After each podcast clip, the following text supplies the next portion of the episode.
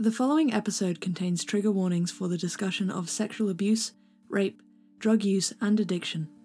Please proceed with caution. In nineteen ninety-six, New York magazine writer Daniel Mendelsohn published an article which addressed the cultural visibility and significance of gay and lesbian experiences. Provocatively titled, When Did Gays Get So Straight?, Mendelsohn states that the cultural imagination, the way gay people distinguished themselves within a socio-cultural context, had shifted from the exoticized gay margin to the normalized straight centre.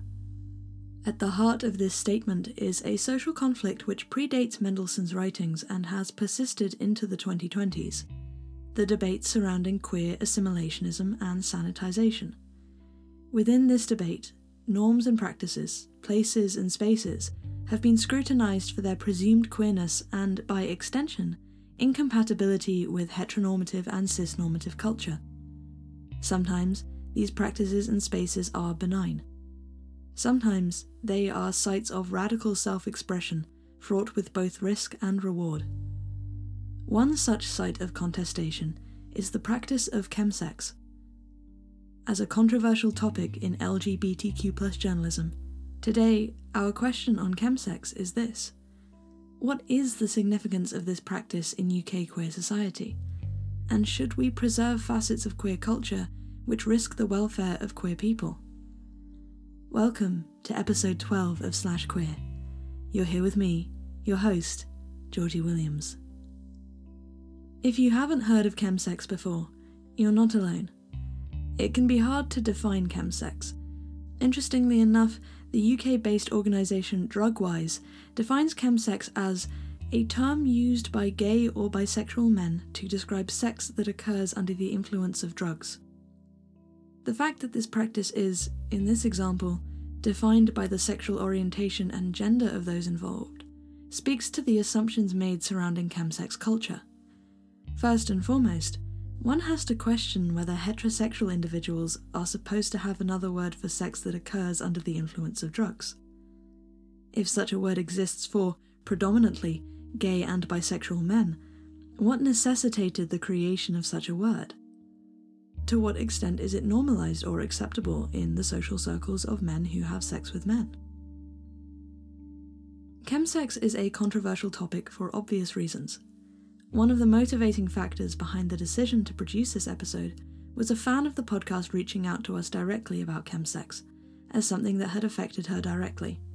As a trans woman who had spent time in a rehabilitation centre as a consequence of her own chemsex experiences, her decision to bring this subject to the team was evidence enough that chemsex is a practice which has reached beyond the lifestyles of gay and bisexual men.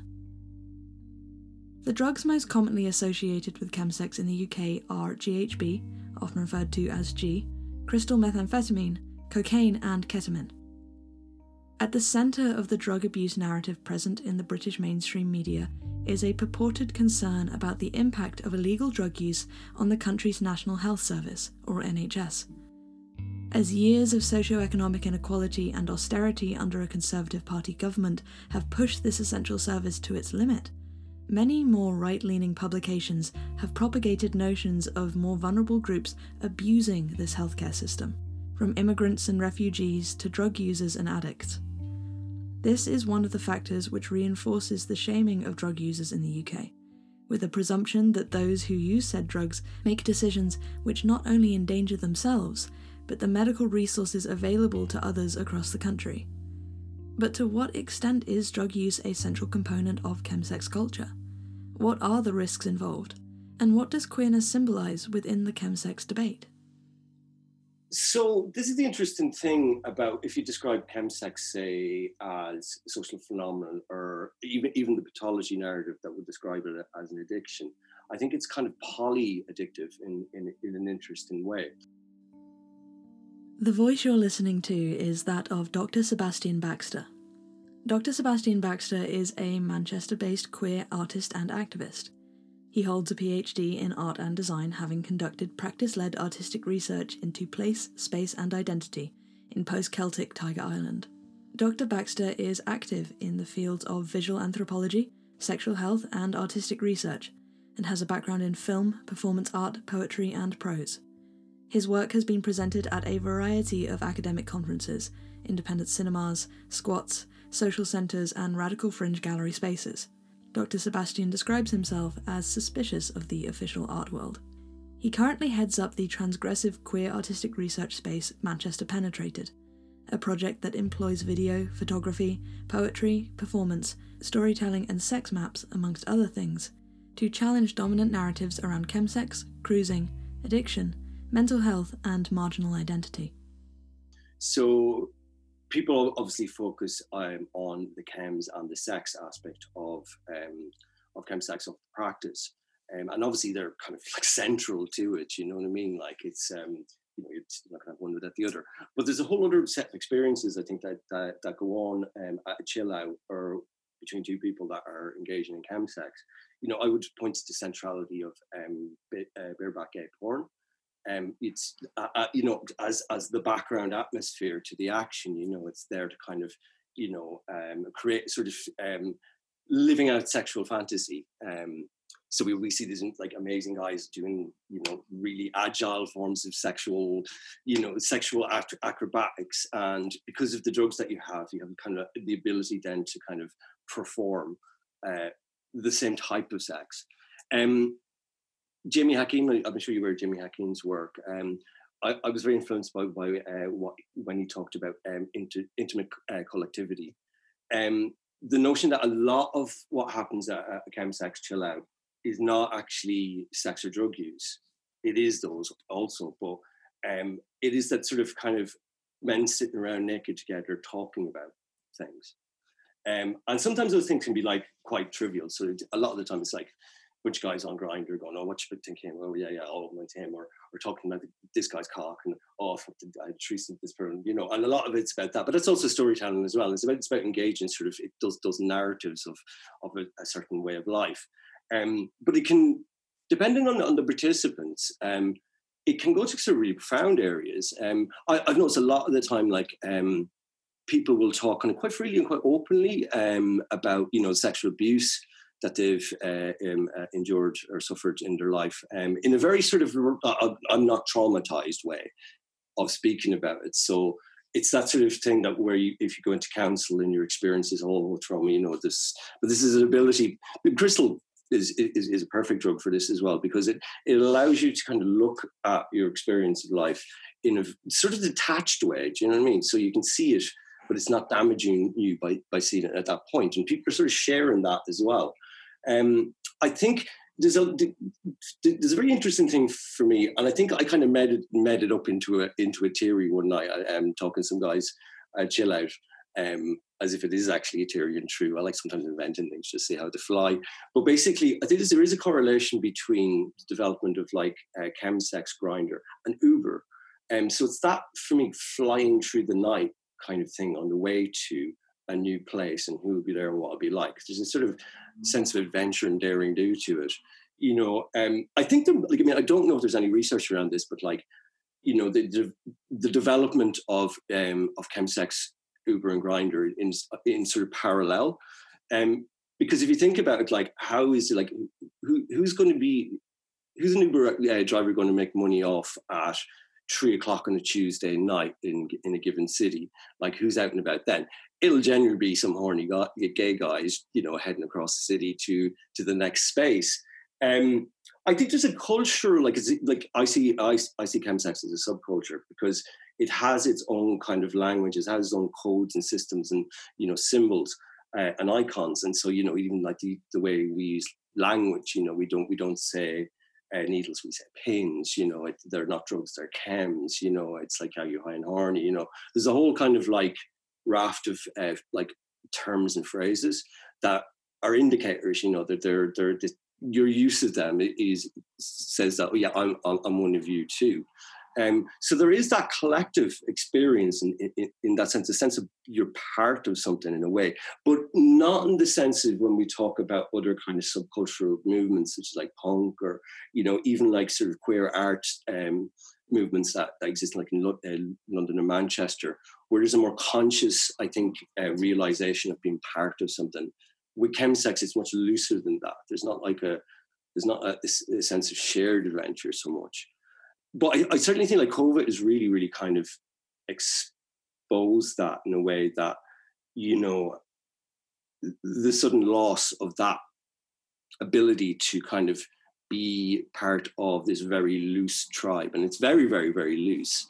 Um, there are all type, all, all types of groups of people who are all time, you know, engaging in chemsex that, you know, I don't participate in. Like, for instance, I call the the the A gays, um, A gay chill outs. Like, um, it's all the kind of like, you know, buff sort of, you know, this usually why, um, you know, this desired gays or whatnot. And I used like at this, when I started engaging chemsex first, like um, just under a decade ago, I, I went to a few of them, but then I found like they're the spaces where a lot of the, the sort of, um, you know, socially undesirable kind of aspects of chemsex, so that, you know, the the people like overdose and going under and G a lot, and, you know, the, the non-consensual sex and all that kind of stuff seems to happen in those spaces. Um, also, I'm really kind of naughty and arsy, so like I do hold people to, challenge people and hold people to account, so you're just like, yeah, I'll just, you get out. Um, I also, because of my job quite early, I kind of, a few years back, sort of like, okay, I'm a bit exposed here, so I tend to kind of have my, use my own space or go to chill outs with guys I know and trust. Um, it's, it's it's an attempt to sort of create a, a safer space in which to engage with what, at, at the end of the day, are quite powerful drugs and can be quite dangerous drugs. Um, uh, for, for instance, uh, I administer G to people because, and if they say, if I don't know them that well, and they go like, oh, I say, well, what, what, uh, what what's your hit? And if they go, oh, I take it generally by like a mil, that's like, I'll give you one seven. Until I know that you can do mail, like that's what you're getting, you know. So it's so there is a sense, I suppose, in a very, very loose sense of community, um, and I think there's so many ways in which technology sort of play a role in this, you know. Uh, Grindr obviously has been the main route to kind of connecting uh, with chemsex, but how like uh, WhatsApp uh, groups kind of appear, you know, that are like bareback groups. They're not essentially chemsex groups, but they're they are really. Um, it's interesting that like uh, cam stuff is starting to kind of come in or become a part of the culture. Uh, obviously, it's a response to to the conditions of um, social distancing and COVID nineteen. Um, there's a lot of people, guys are now like performing for each other online, and I think that kind of re- replaces some some. I think there's a, there's an aspect to chemsex that is the whole like exhibitionist hit that you get off it. There's, there's something really, really, really joyful as well about like being in a room with a bunch of other men naked. That something really liberating about that. Um, I, I like I, I did a performance piece before, and I was talking about how um, I went to chill out, and it was with four guys. There's guys I knew and used to chill out quite a lot together, and uh, one of them was going to go to the shop to pick up something. I was like, "Oh, what do you want?" And jokingly, somebody said, "Oh, lollipops," but he came back with four lollipops first, and so we were all sitting around like watching bareback gay porn, you know, looking at lollipops. Um, I was just like, this is, this is like really childlike and innocent. Um, so there is, there's, I think, think there's, there's those aspects. There's a kind of like poly addiction, because not all guys who, who do chemsex um, are are addicted, but like sort of poly sensory attraction. That's very, very hard to replace. And I'm conscious as well, like that we really don't know what's happened on the ground fully in the last four months. My instinct is that chemsex, uh, chemsex has reduced massively. And I know London Friend did it, did it, or did a survey very early on. It was like, yeah, it, it seemed like practice was kind of like really, really kind of. Of course, like some people's reaction to that is, oh, yeah, well, we can't be sure that, of, of the findings of that survey because loads of gay guys were probably lying about that. And it's like, well, why would you go on a, a survey? You know, take the time to actively go, go on a survey to distort its findings. Do you know what I mean? It doesn't make any sense. Like, it's, it's, it's yet again, like certain a certain type of queer man must be lying and must be untrustworthy because they engage in this sort of stuff. So they're probably a bit, you know, yeah. Just there's a lot of kind of mechanisms by which normative or homonormative culture attempts to sort of pathologize you and stigmatize you without, without even, yeah, without even going into this sort of slamming and people going under aspect of things. The subcultural aspect of chemsex is, at least linguistically, highly interesting. The field of L G B T Q plus linguistics formerly referred to as lavender lexicons, explore the development of language within queer circles. Language once necessitated by the taboo and stigmatised nature of being queer. A speech community is a community that shares linguistic traits and tends to have community boundaries that coincide with social units. Speakers of a particular lexicon may resist culturally dominant language and oppose cultural authority by maintaining their own varieties of speech. Being able to communicate your identity and create a sense of commonality, solidarity, and shared understanding through language has been an imperative within queer circles throughout various periods of history across a multitude of geographies. But, with assimilation being enabled through a decrease in stigmatization of queer identities in some cultures and communities, this need for exclusive language is being lost. No doubt, in many ways, this is a valuable payoff. With integration and assimilation comes various protections and privileges previously denied to queer peoples. However, there is still much to grieve in seeing languages and practices made obsolete. Chemsex, for all the taboo and stigma that endures surrounding this practice, appears an unlikely site of conservation. The language used here still acts as a screening process, allowing the inducted to engage and preventing access to outsiders. How do location and social class come into play with chemsex? So is this practice more common or popular in particular communities? And if so, what do you believe causes this? Okay, so I suppose we'll deal with location first. Yeah, it, like chemsex is different in different spaces. What I've noticed over the years in Manchester is that chemsex has become much kind of more fragmented, and it's it's much smaller groups of guys. More of it, but in smaller groups. At the start, when I started going to chill outs in Manchester, it was all like big, big ten, twenty guys there. And that was the norm then. But it seems here, at least, that it's kind of, now they, they still happen, like, and that, like a lot of the A-gay sort of stuff are kind of, yeah, th- that still happens. But a lot of what you find is um, is that it's it's much smaller groups of people, little networks of people. And then like new, new people are brought into that.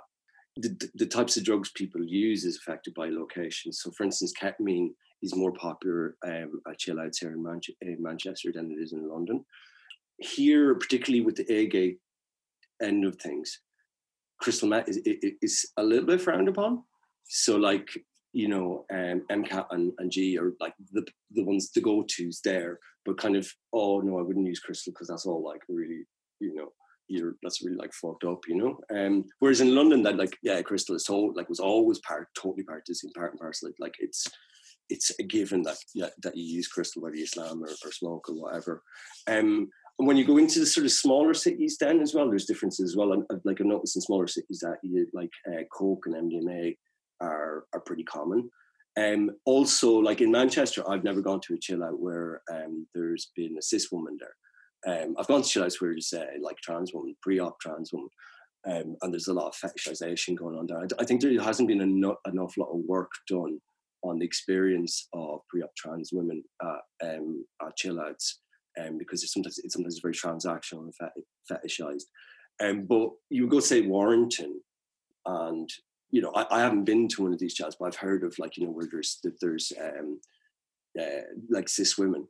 Um, oh, quite often, quite often, sex workers um, at chill outs, um, and yeah, it, it, it does shift um, in location in terms of social class. This is, I think, one one of the things about chemsex that for me most alluring and most interesting is that it there doesn't there isn't a social class that's more prevalent.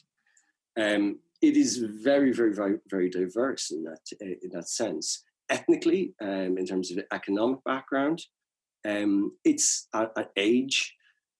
There's a really wide spread of people who engage, which for me is really like that's a really kind of uh, important aspect of the culture, because if you go to a club in the city centre, it's going to, it, it is going to be dominated by um, cis white gay men, and that's not the case with, with, with, with chemsex. I don't think I'd be interested in it if it was just a bunch of white guys, like, you know, cis middle-class white guys. It bored out my mind.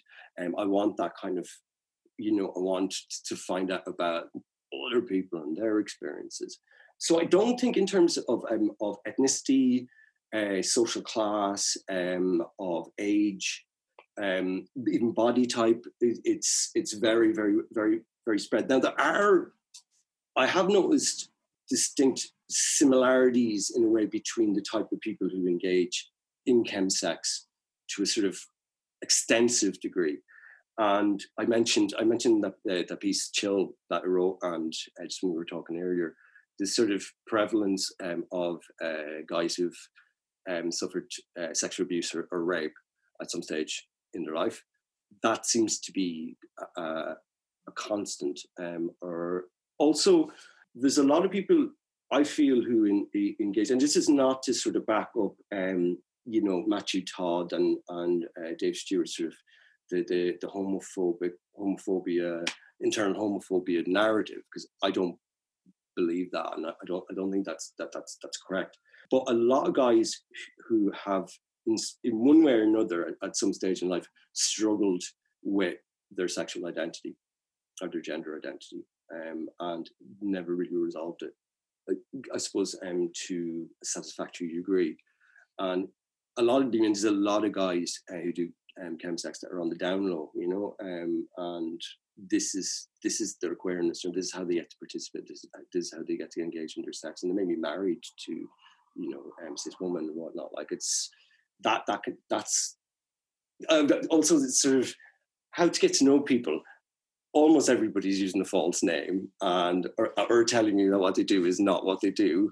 Particularly because quite a few people from the end who work in the N H S engage in chemsex as well, and there is huge consequences then for, um, for yeah, to, uh, speaking a bit too freely about that, because of how the dominant narrative of of chemsex, how it's been how, it, how it's been articulated, has been so pathologized and so stigmatizing that the the associations with it are uh, are quite dark, you know, so.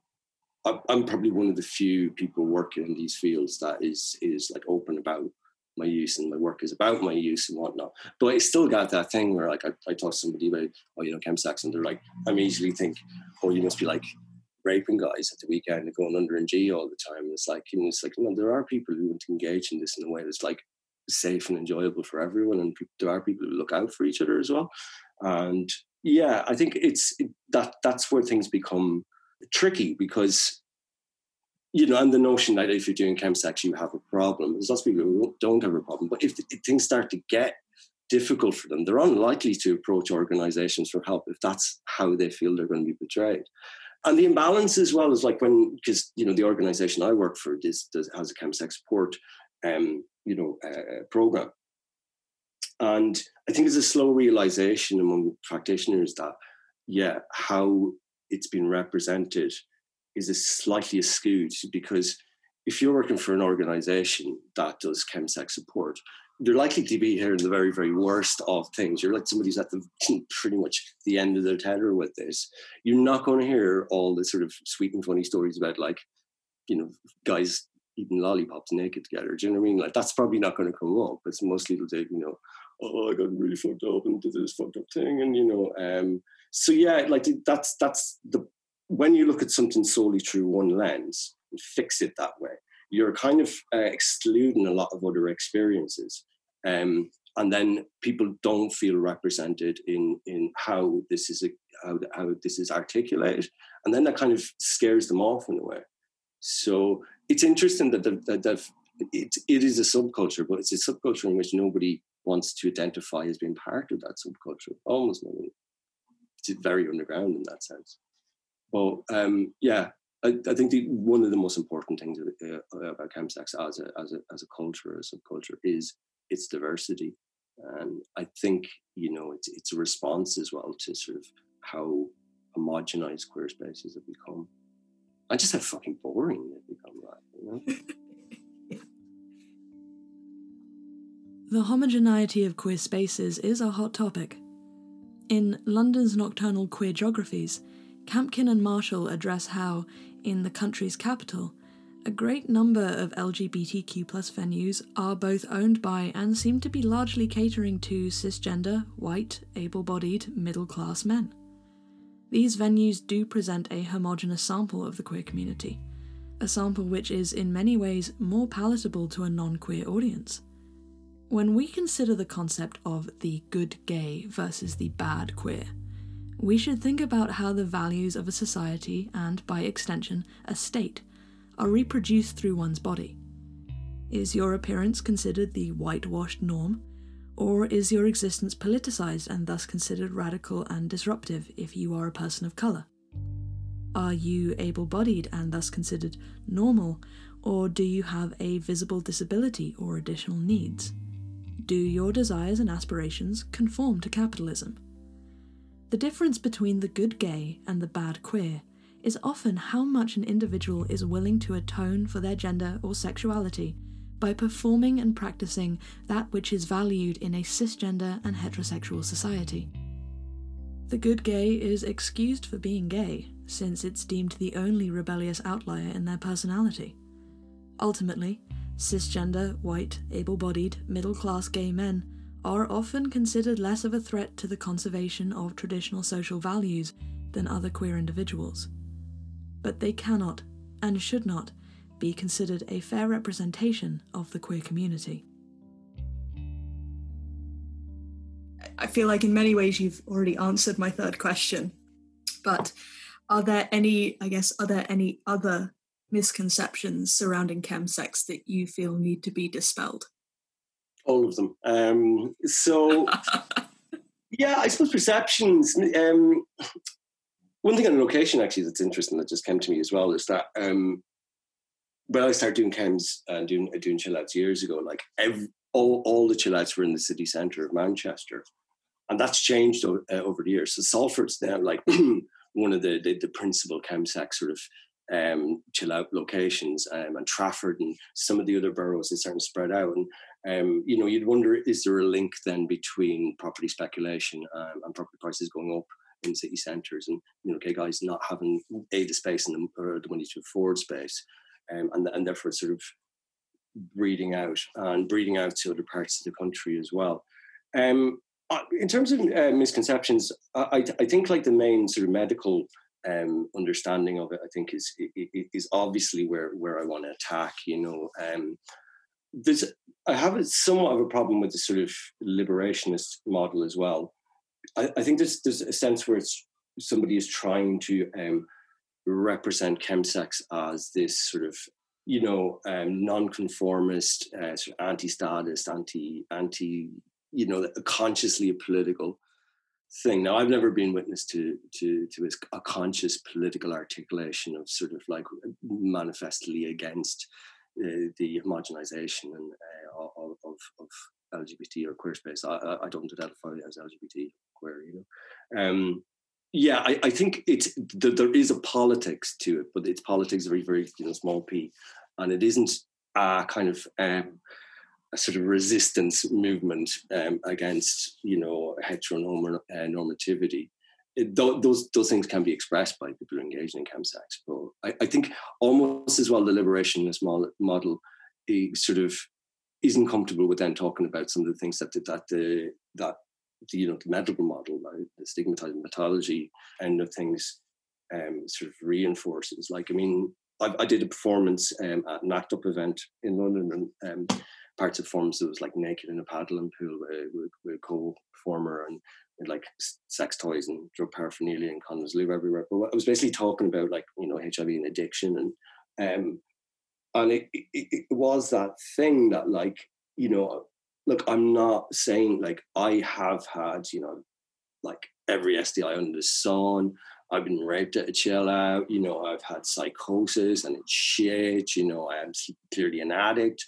However, I in, still, I, I like, I still enjoy this. Like, I'm not an idiot. I wouldn't do it if it was all bad. Like, like I, there are problems, of course, but what we in, in our culture we're, we're, we're, we've got a very infantile way of looking at substances and and, and misuse and addiction. Like, and it's um it's like, Yeah, uh, there's a this sort of hierarchy of, of of of drugs. So you can go into work, for example, and say, "Oh, I was out in piss last night. I'm really hungover."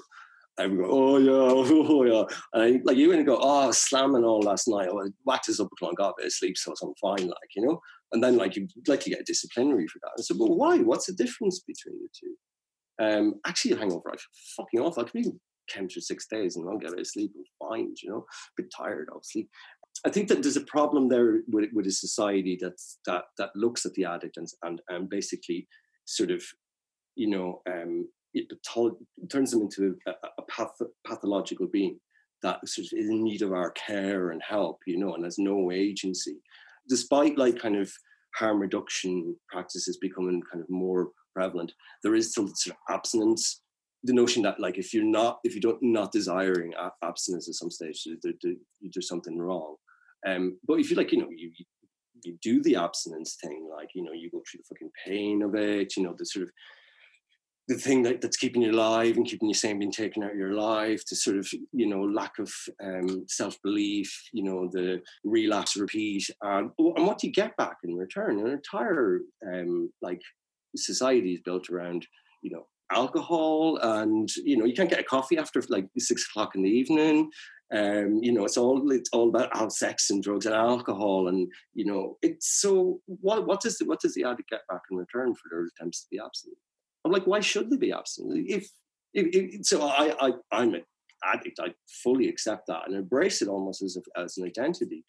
But like, I'm not out gra- uh, robbing off your granny. Like, you know, I, I'm paying for my own chems, and you know, um, whatever happens to my body if I hit psychosis, whatever, that's for me to do. But I'm not like, you know, it's burden on the state, you know. It's like, it's, what business of yours if I'm an addict? Like, what, what's wrong with that? Like, I don't see anything to be ashamed of at all. Um, so I think there's something, for me, in, in my work, there's something about um, the power of claiming something, um, of saying, you know, directly something, yeah, I do this. What? Well, what do you want to say? Oh, but all these bad things that happen. Yeah, sure, that happened to me. You know, um, you haven't asked me about like the, the reasons why I would still do it that are joyous and, you know, immersive and engaging. So with my work, I'm kind of using kind of storytelling as a, as a means of doing that, and like not attempting to kind of shirk off the the issues, like address them, but address them to like use use chemsex. Um, I suppose it was, it was interesting at that point, you know, I thought, what, what's the purpose of, of finding subjects to talk about something when I do the thing I want to talk about? So use my own body as a vessel to talk about to, to, to the whole myriad of, of really, really interesting things that chemsex um, kind of um, shines a light on. And I think addiction is something that we need to start talking about in a different way. And I think chemsex is an, like an interesting vehicle in which to do so, because of the sort of polyaddictive, polysensory things that are going on. I think there's there's, some, there's something there. So I'm kind of, you know, playing around with how I kind of then approach that sort of as a as a topic. But um, yeah, I, I don't I don't know if that's fully answered. What? I mean, yeah, no, I think it has. Um, thank you so much. Doctor Baxter's perspective on this culture is inextricable from his standpoint, personal investments and experiences. I was grateful for his insight and how he demonstrated the complexity of this subject through both his experiences as a man who has sex with other men and as an addict. If anything is evident from Sebastian's testimonial, it is that chemsex practices will persist regardless of attitudes towards drugs and queer culture. I don't want to use this platform to endorse chemsex, I want to make that clear. But throughout the history of policy development for sex education and drug education, one thing has been clear, that abstinence-focused education is ineffective. We cannot prevent people from making decisions which could potentially adversely impact their mental or physical health, but we can provide resources and services for those who do, or are trying to avoid doing so. It is both patronising and infantilising to treat queer individuals and others who engage in chemsex as if their behaviour needs to be regulated by others for their own good. Drug addiction is a serious issue and debilitating for many people, but that doesn't warrant demonisation or the stripping of one's agency. It requires education, open dialogues, signposting to relevant services, and a transformative approach to how we address the subjects of drug use and sexuality. It is far more difficult to unlearn practices and habits when we fear judgment for having fostered them in the first place. In conjuring an example of queer culture, few of us will think first of chemsex. But this community exists, and is perhaps not as two-dimensional as one might perceive it to be from the outside. Academically, particularly anthropologically, the practice is fascinating. But a pragmatic and impersonal approach to this subject overlooks the very human complexities present. The dangerous, the erotic, the joyful, and the painful components interwoven throughout stories about chemsex. Chemsex is and will likely remain an integral part of queer culture in the United Kingdom and beyond. And I believe what will come to define our culture's approach to this practice is our willingness to educate one another and support one another, regardless of our personal choices. This episode of the Slash Queer podcast was edited by Sam Clay, transcribed by Bronya Smith, and scripted and produced by me, Georgie Williams. A very special thanks to Doctor Sebastian Baxter for his contributions to this episode. If you are interested in learning more about the subject of chemsex, you can find a list of relevant U K organisations on the L G B T Q plus resources section of the Slash Queer website. Thanks once again to my Patreon subscribers who ensure that this stone cold broke queer can afford a coffee between interviews for this podcast. If you're not a Patreon and you want to help this podcast continue to grow, you can find the Slash Queer Patreon at patreon.com forward slash slash queer. That's S L A S H queer. The link is also available on our Facebook, Instagram, and Twitter pages. This podcast is growing in reach and popularity with every episode, so even if you can't contribute financially, giving us a share or just subscribing makes a world of difference. We still have merch available and are taking donations via Ko-fi. You can find the links to both in the description for this episode. I'd also like to take this opportunity to thank all of you who responded to our call for volunteers across our social media platforms.